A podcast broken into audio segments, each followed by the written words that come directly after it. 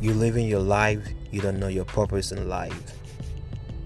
And if you don't know what you're living for, people are gonna tell you. And when people tell you, they're just gonna tell you their own opinion, and that has nothing to do with you. But how can you blame them?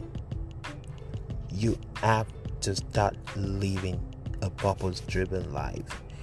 Stop delaying. Start that thing right now, today. There's no future nowhere. The future is right now. Start, start, start today. Start right now. Ladies and gentlemen, my name is Sean Oslat. Welcome to my podcast, and I hope you love what you're hearing.